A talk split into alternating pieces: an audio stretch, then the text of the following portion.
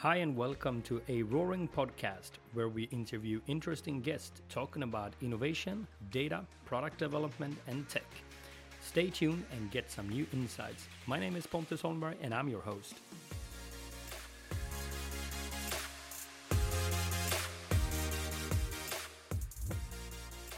It's a pleasure to welcome Oscar Rundqvist, who is leading the work of H&M's new digital customer experience. Oscar is a true digital wizard, and I will try to cherry pick some of his insights regarding digital transformation and how to create a world class customer experience. Stay tuned. Hi, Oscar. Hello. How are you today? Very good, thanks. How are you? I'm fine. Looking forward for an interesting conversation in in the landscape of data, product innovation, and digitalization.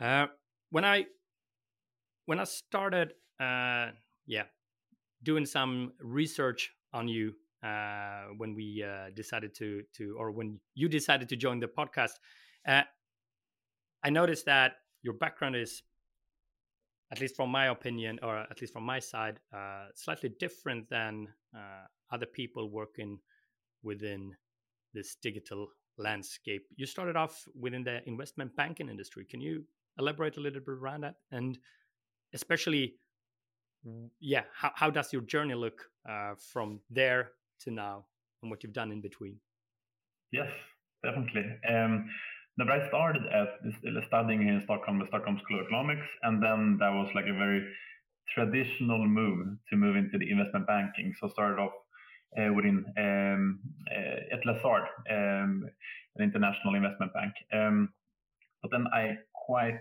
early on realized that this is not what I um, think is fun. Uh, what I what I thought I, that I was I didn't get the most out, out of my creativity, and I didn't look forward to to every day. So then I quite uh, early on realized that I want to to move on and do something else. Um, and then uh, started um, companies and also moved to Hitta.se, uh, where I worked as head of growth um, and then also been involved with startups um, uh, along along the journey, and now then working with digital customer experiences at the, at, at H&M. And I feel that this is much more um, uh, in line with what I think is fun. Um, so so yeah, maybe not not the typical journey towards tech and digitalization, but uh, yeah, I feel that this is more more me. That's nice. And and how was that transition? I mean, how how did you do sort of uh, how did you get those jobs or or you know uh, did they ask you know about your background or did did you know obviously you are obviously have been interested in in the the product uh, side of things and digitalizations but as a banker obviously as you said before if i look at a banker or coming from looking at someone from the investment banking industry it's it's a little bit more how would i put it uh, not less creative more more analytic and and and uh, steering towards the money. Yeah. How how yeah. did you do that?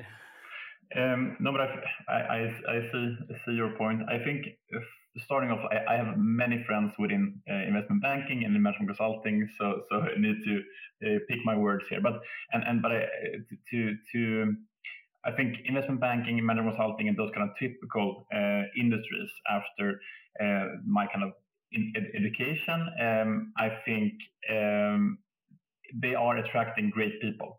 So I think it's really inspiring to be around really, really smart people and very high performing uh, individuals.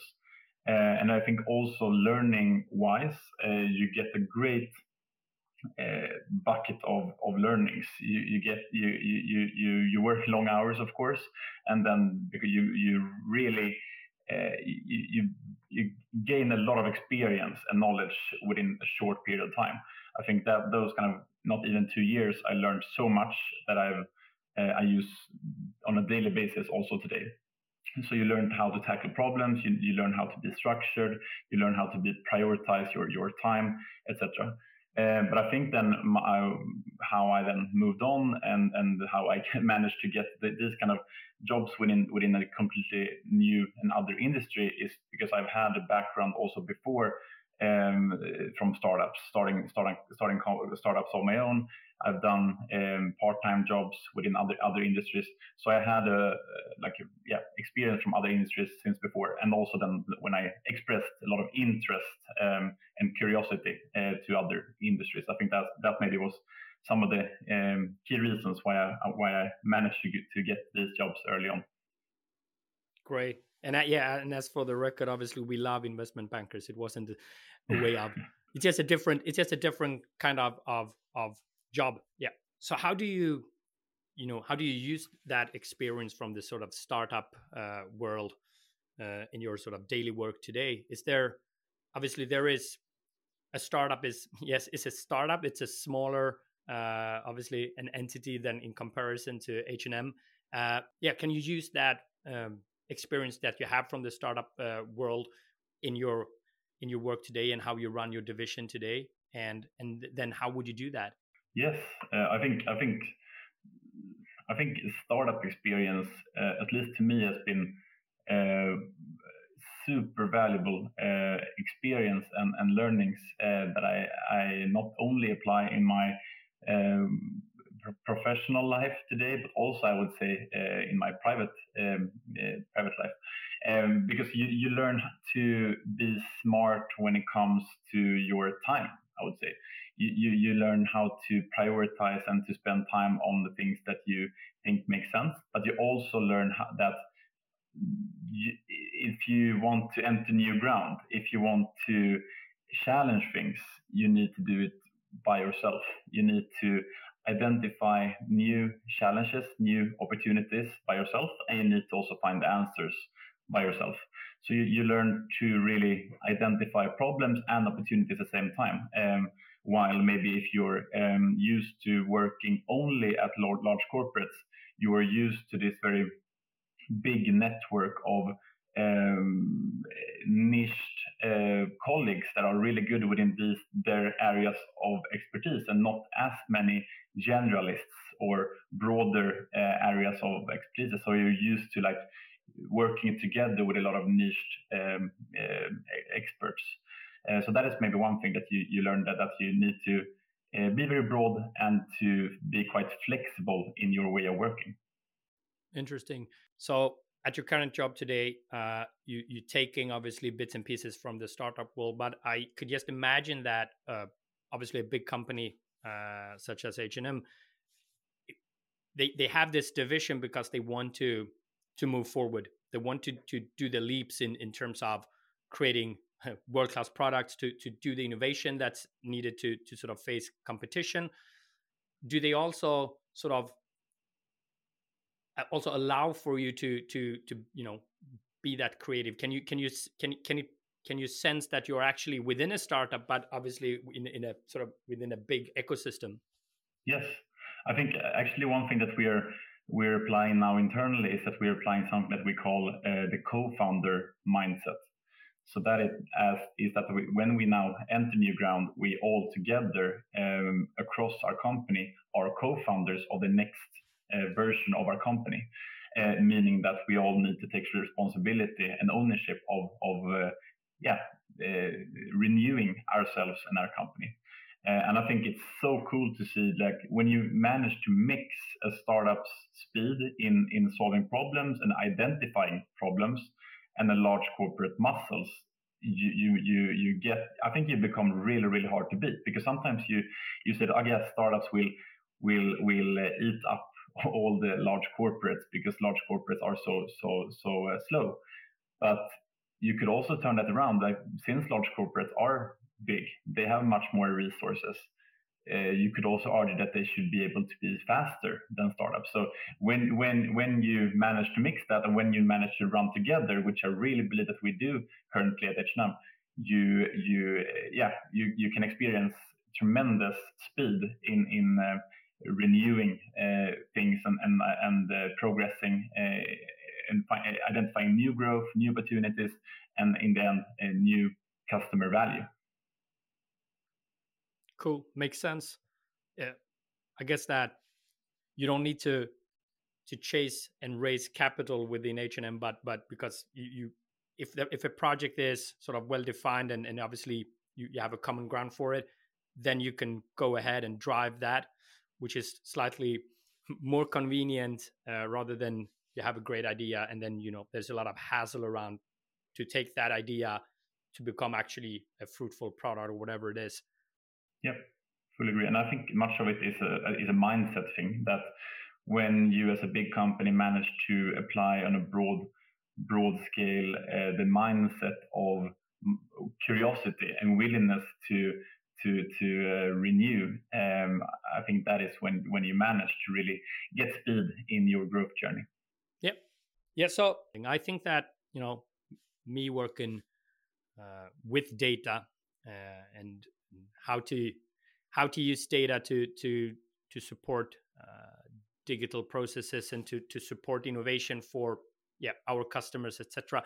I'm just curious on how, how much do you use data in your sort of work to to to create those digital uh, new experiences or, or products is data sort of crucial for you in in, in your sort of field and, and with your division yes for sure um, i think data is is a, a, new like hygiene factor you, you need to incorporate data in basically everything that you do um, maybe one challenge being a big company compared to a smaller company is that you get so much data. So you need to like yeah. pick and choose uh, what sources um, are the most important ones and how do they connect uh, and relate to each other, etc. So you need to structure it, which is a problem that smaller companies don't face, for example. Um, but I think, yeah, the, using data in in uh, and like in all decisions that, that that you take as a company these days, I, I would say is a no-brainer. Um, and I think it's it's because it's just making things so much simpler. Pre- historically, if if gut feelings has been a key uh, driver when when taking decisions, uh, these days it's so much simpler, and you're taking shortcuts towards the right decisions when you incorporate data in as much as you do. But then I think also if you want to experience true innovation, sometimes you also need to don't forget, I would say, gut feeling. Um, because if you don't incorporate gut feeling before you even test things, then you would only base things on historic and previous patterns, and you, you wouldn't manage to break uh, new um, patterns and new ground. So you've got a lot of data, obviously, uh, at H and M, and do you is it, it, it is it simple for you to to to get access to those insights from your BI teams or etc. Or is that a how how does that work? Do you do you can you go and knock on the door and say, hey, I would like like to to get consumer data insights regarding this and this, or or how does that process work for you when when yeah when you want to make data driven decisions? Uh, how how accessible is this pile of data or insights that that are created within the BI warehouse at H&M? Yep.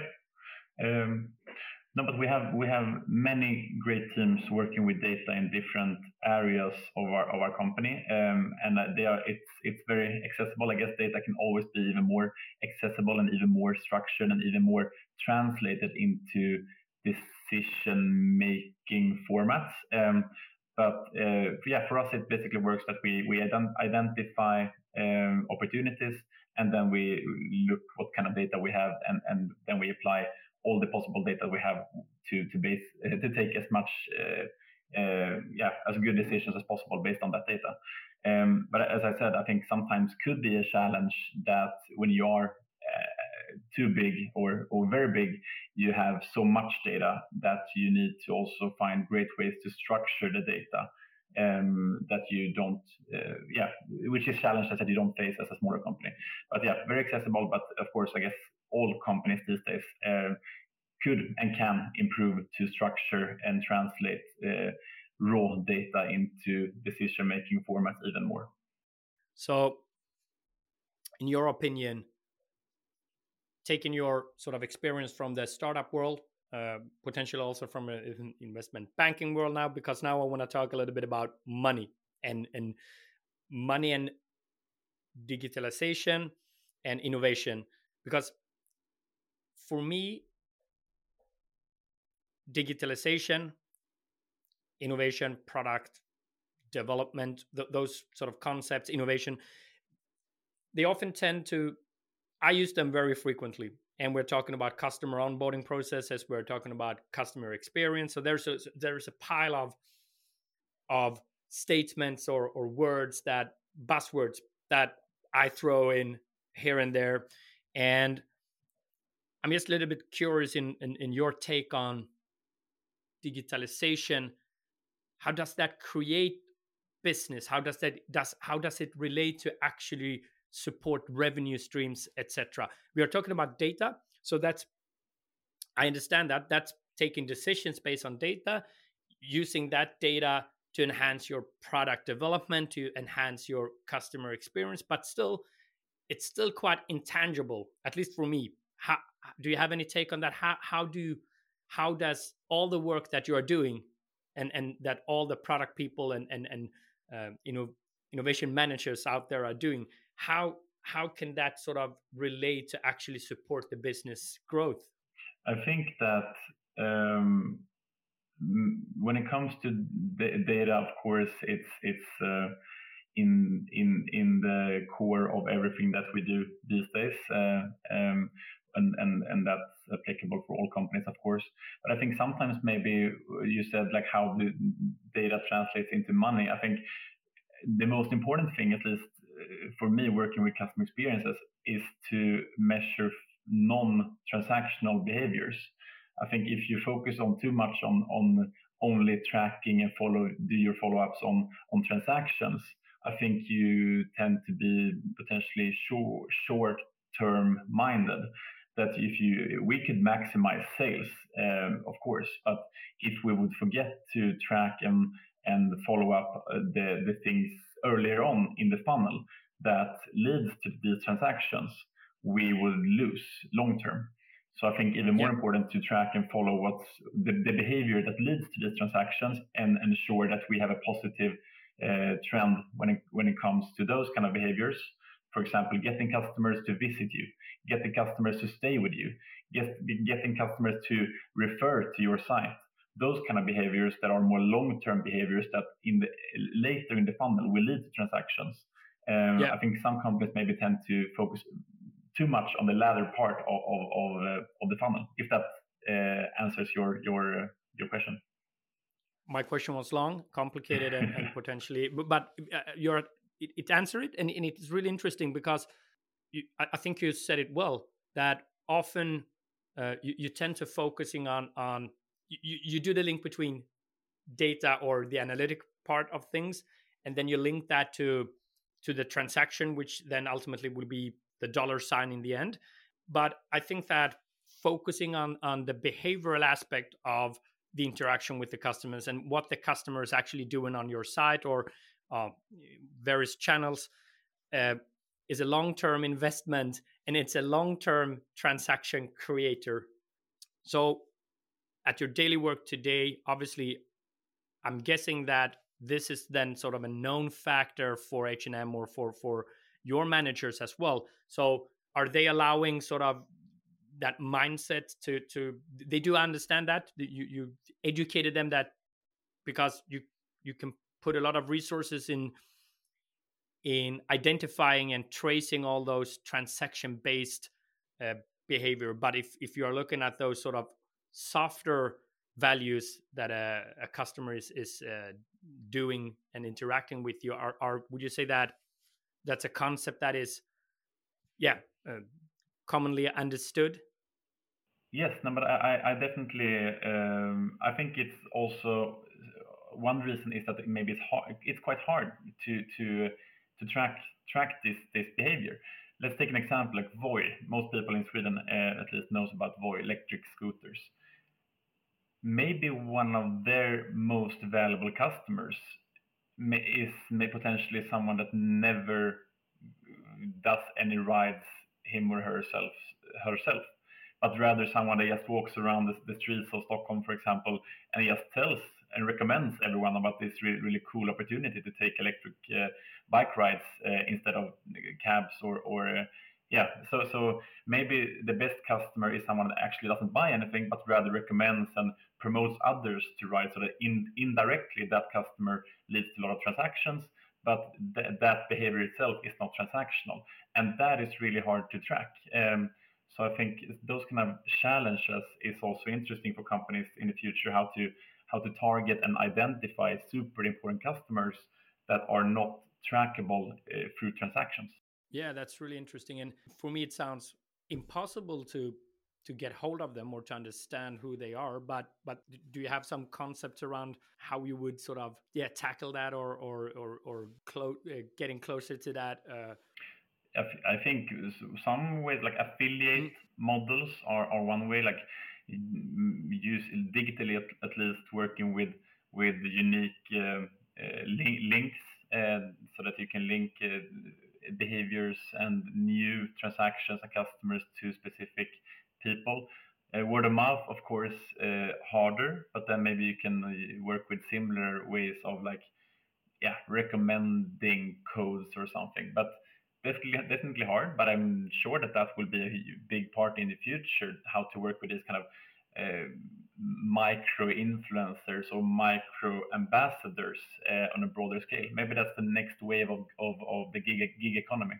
I, I remember this is a long time ago now, but I remember when I was younger, or I, I, I used to wear we the, the brand we and if i'm not I'm, I'm potentially i'm making up this example now but i think that they were using sort of ambassadors. I think it was uh, Micke Persbrandt or and, and, and sort of famous people that that obviously were using their clothes. Uh, interesting here is that that wouldn't potentially inspire me to to to buy clothes. But if i if i would see people that i not people but but groups that i i think that i belongs to i would potentially be more uh, willing to to sort of purchase or, or like that. In in my opinion is obviously normally you would think about an influencer you know okay an influencer but still i'm super aware that this person is an influencer and is potentially obviously making money but i'm just fetching you know if i would see someone in h&m clothes that i like uh, that is not an influencer and that i know that hasn't been paid. This is just a hen or the egg. Yeah. Yeah no but i think it's much also about like the credible source yeah. then. And i think i guess that's also how NA-KD grew with micro influencers around like two three thousand. I think maybe the next wave will be rather two or three hundred followers, like girl or boy next door marketing, um, which would be really cool, but hard to hard to scale, of course. But uh, I think that could be if if I would have people in my Instagram feed with like two or three hundred followers, and they would promote something, I would be much more intrigued to click than if uh, a follower like with hundred plus thousand followers would recommend something. No, I agree. Uh, so fashion meets technology is one of my uh, notes that I that I had. And in your case, it actually is true that fashion meets technology and product and, and, and innovation.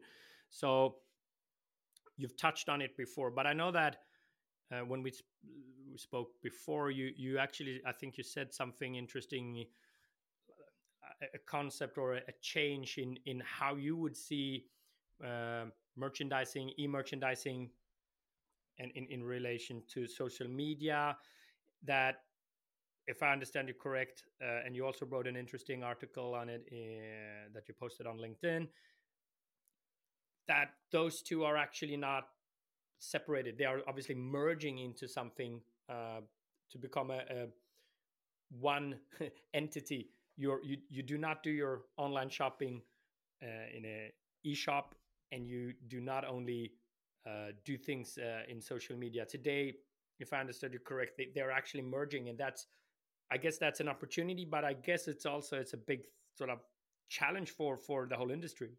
Yes, challenge or opportunity. I think I think it like I think definitely that the, the line between social media and e-commerce is disappearing, and I think it's um, because everything online in, in some ways are beco- is becoming shop- uh, shoppable. Uh, because customers are more and more seeking convenience. So they want as uh, like one-stop shop Eh, experience, like eh, yeah, they, they, they, don't, they don't want to move around eh, for their different needs.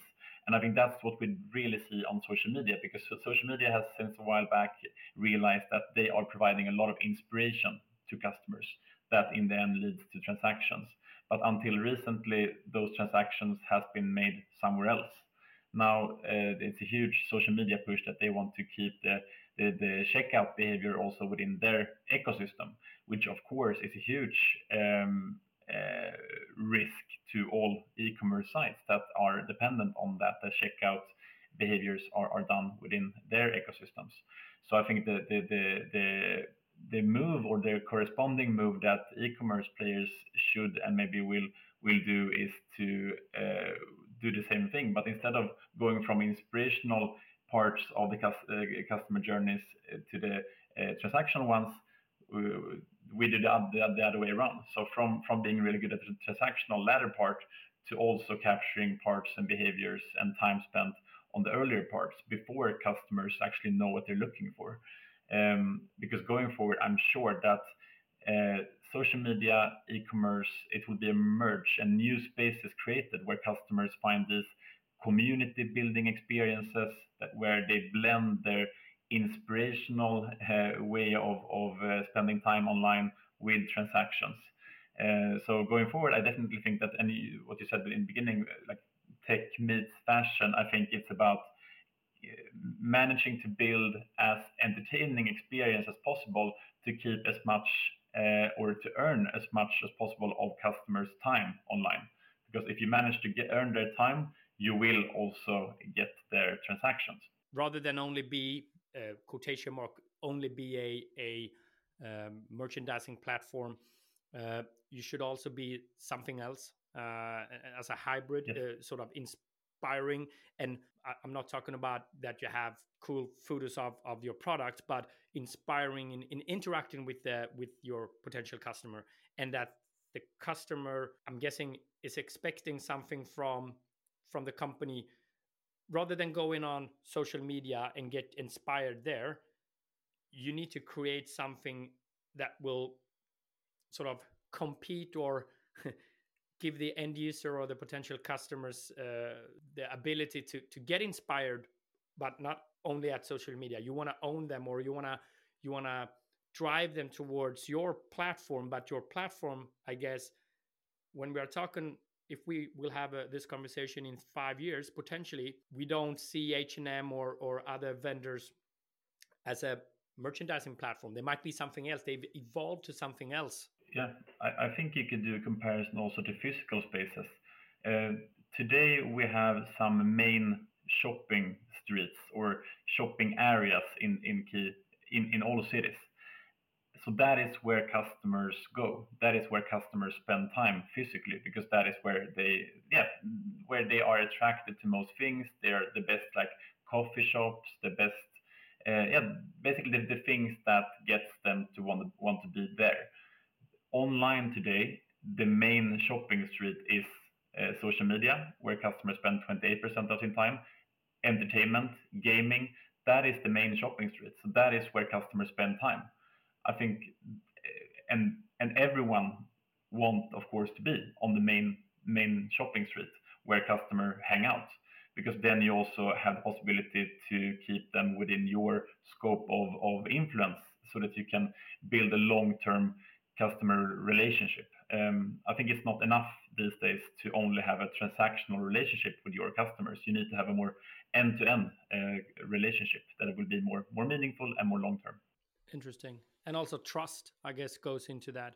Yes, definitely. Yeah, to, to earn, to earn, to earn, and and also because trust, I think trust is a, is a huge thing early on in the customer journey, especially these days with like fake news, etc. That you you hang out in places where you know that you can trust what you see so that you don't need to question uh, what you get your inspiration from. Yeah, cool. So trying to get back to sort of not your role, but what one word in your uh, role is digital customer experience. So yeah, how do you create that world class customer experience? That that's obviously it's a if if you had a full answer to that, yeah, you if we had it, we would be on Bahamas and, and sipping on a drink. But I guess that we touched on it. But I think you know what's the ingredients for creating that world class customer experience in terms of this in this digital landscape? Then I think, of course, as you say, very broad and difficult questions.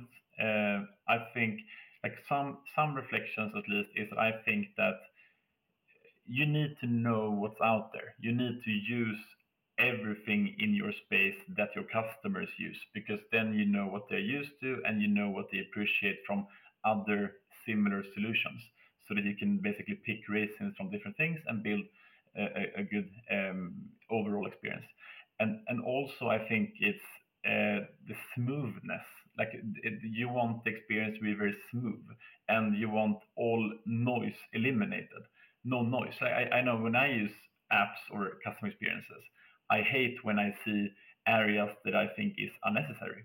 You don't want that. You don't have time to to unnecessary buttons or navigation bars, or you want it to be to the point because you want it to be convenient and you want it to be relevant. So maybe smooth and uh, eliminate the noise would be two two two things to to to to have a short answer. No, no, but but I can I can make a sort of a link to to what we are working with or what I'm working with. Um, onboarding it's basically an onboarding process that is, as you say, smooth.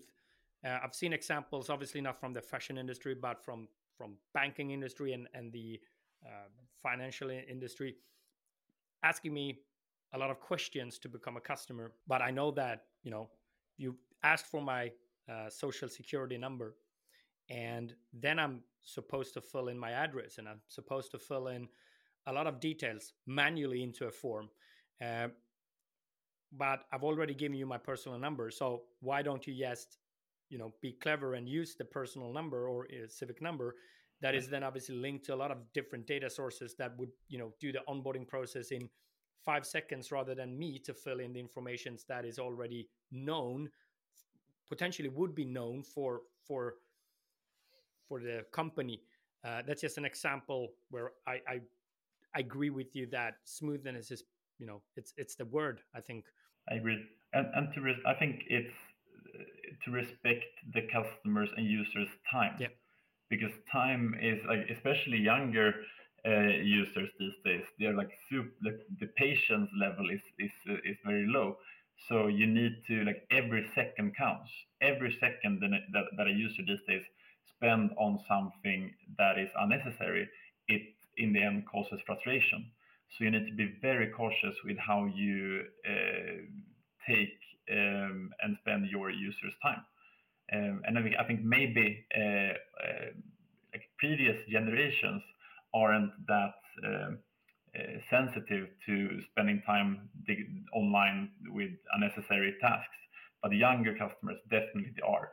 And I think if you waste their time, you will uh, lose the, the users and customers. I agree. And I think that I understand that things might be complicated for some onboarding processes, but I think talking to someone 16, 15, 18 years old, they're just expecting that it's going to work because, and, and I think the challenge for for us working with this field is that you have good examples where things is very super smooth, uh, because it might be simpler processes, less complex. But for the end user and that generation, they don't care whether, you know, your onboarding process is complex because there is a regulatory framework that is controlling it. They are just expecting, you know, to sign up for a banking service or whatever it is. It's going to be as simple as sign up uh, or log in to to uh, whatever services uh, with Facebook login system or Google login system. That so I think it's a generation. Yeah, exactly. I, I think it's like smooth and eliminated noise is two things, and the third then that I would then mention also is like expected relevancy. It, it com- compared to I think users these days are spoiled. I think in a good way when it comes to relevancy, because for example, then the usage of TikTok. If a user sees two or three clips in a row uh, that are not relevant, they bounce. So they're used to super and highly uh, relevant experiences all the time. Uh, so I think that is also that they expect super uh, accurate relevancy algorithms and, and personalization experiences. That is also, of course, uh, putting a lot of challenges to the companies these days. But I think it's exciting challenges, and on that, I think it's a cool, cool trend right now where customer, where companies are starting to even more let customers create their own relevancy. Look at Spotify, how you, all Spotify app experiences are unique because you users create different kind of playlists, follow different artists, etc. So all experiences are 100% unique. Same thing now with like, of course, Instagram, you follow your own accounts, but also like Facebook, when you they've started to open up even more to like indicate if this content is relevant to you or not, so that you can, they can like blend the human-led personalization with the data-led personalization, that so that that that mix creates a really cool relevancy loop. So so relevancy is the third third uh, thing that I would add to this uh, short answer on how to create great customer experience. Now we have now we have the now we have the foundation for for a new company. No, but that that's very interesting. And then when you're talking about relevance, what strikes me then is uh, mentioning algorithms to to obviously support greater relevance.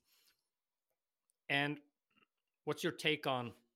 I'm using it as a buzzword now. You know, AI, machine learning, uh, and and those sort of concepts and technologies. Is that something that you know from your perspective are looking into potentially are using yes um, i think ai and machine learning uh, is or at least should be relevant to all companies um, these days um, but i think that the conditions has changed quite a lot i'm thinking about for example cookie consent gdpr those kind of things that in ways makes it more challenging to get enough data um, to to to uh, enable the full potential of this technology.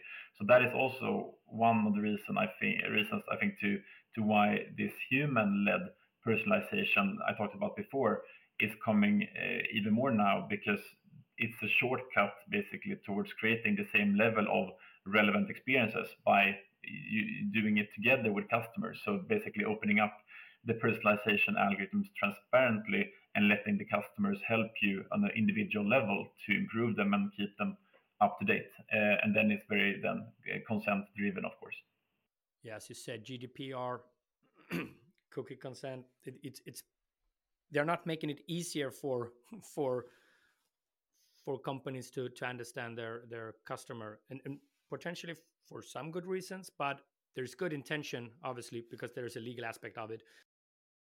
Today, when we sit down and, and do innovation conceptual, conceptualization, we have great ideas, but they're often stuck into that legislation sort of hinder with with uh, doesn't matter whether it's com- you know you need to be compliant or you need to be obviously respectful uh, uh in how you're using your data but I, I just I can sense that at least for me it, it hinders me because I have a ton of great ideas which I know that we can develop that would create this and this value but we might not be able to do it because then we are obviously breaching uh, some yeah regulations which is just a yeah it's it's it's a challenge there's a pile of good things lying on the on the shelf but that we cannot sort of utilize because of those regulatory challenges. Yep.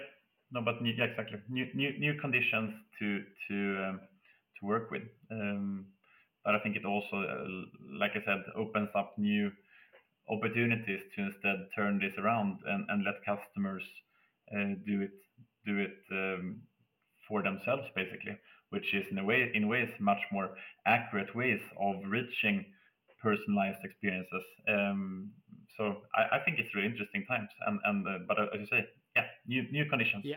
Before I let you go, um, and this is also this one million dollar question, but since you already delivered the the, the prior ones, uh, if I would sort of cherry pick your brain for one or two sort of or three key takeaways from your point of view, you know, in in in regards to creating this customer experience and how, how to sort of be successful in in developing sort of world class products. Is there any sort of short key findings that you can just, uh, at least from your point of view, what, what's your sort of mantra? What's what's sort of your concept in your head when you're working on a daily basis? Yeah.